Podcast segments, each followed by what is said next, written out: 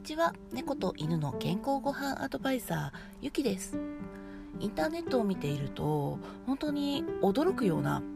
もうデマに近いような情報もたくさん入ってくるのであのきちんとしたね知識を身につけていただきたいなって日頃から思うんですけれども今日は猫が穀類を食べられますみたいなメルマが来てが来てはあと思ってでその理由が猫の口の中にはアミラーゼがないから猫は穀類を処理できないと言われているけれどもこう消化器官では出るんですよみたいなのが書かれていては？みたいな。あの確かに猫はアミラーゼを多少は活性化させて糖質を分解してブドウ糖にする能力は多少は持っています。ですけれども猫が処理できる糖質の量っていうのはめちゃくちゃ少ないんですよ。そしてどんな文献にも必ず猫は完全な肉食動物で穀類や糖質を必要としないってはっきり書かれてるんですねこれに対して反論を述べるプロっていうのは存在しないはずなんですよ必要としないのになぜ入れたいかっていうところを考えてみてほしいんですね。理由はたった一つです。穀類が入った何かを販売したいからなんですよ。猫に関しては糖質を必要としません。穀類なんか全く必要としないゴミです。なので穀類を食べてると猫のうんこって毎日出るんですよ。そしてめちゃくちゃでかくて臭い。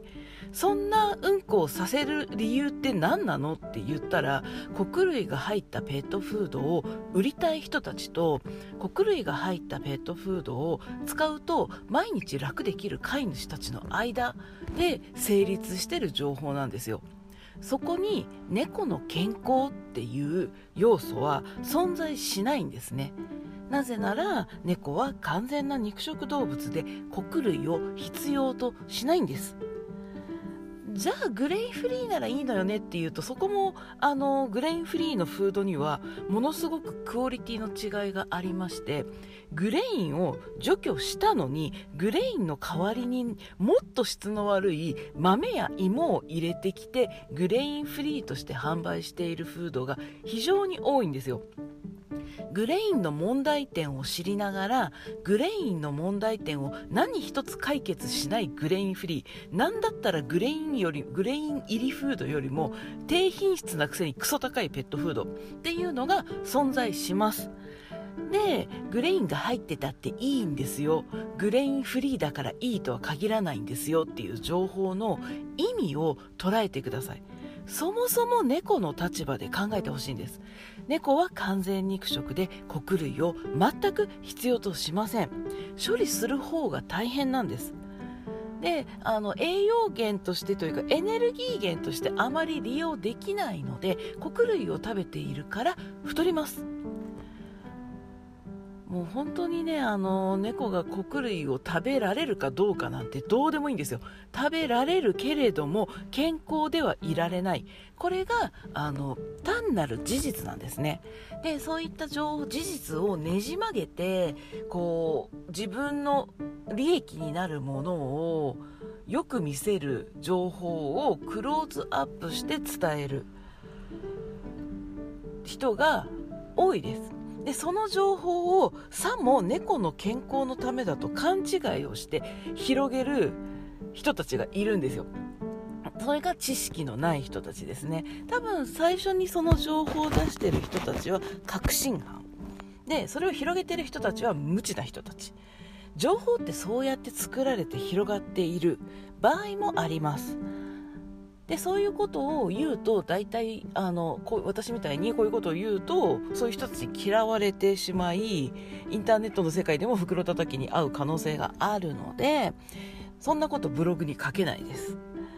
なので、まあ、メルマガ。メルマガだってもう誰が読んでるかわからない LINE とかもね、あの、相手の方の顔が私には見えないので、あまり不用意なことは書けないんですよ。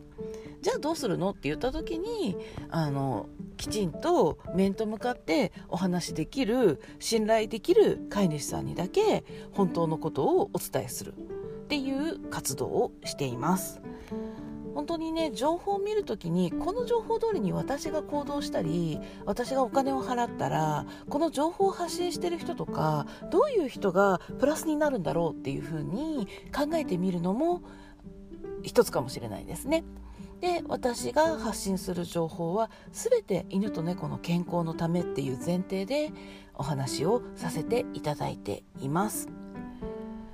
今日はあの猫には穀類が食べられるの食べられないのグレインフリーがいいの良くないのみたいなわけのわからない情報にねあ情報をさも正しいかのようにあの発信しているものを見たのでちょっとそんなお話をしてみましたいかがだったでしょうか？猫と犬の健康ごはんアドバイザーゆきでした。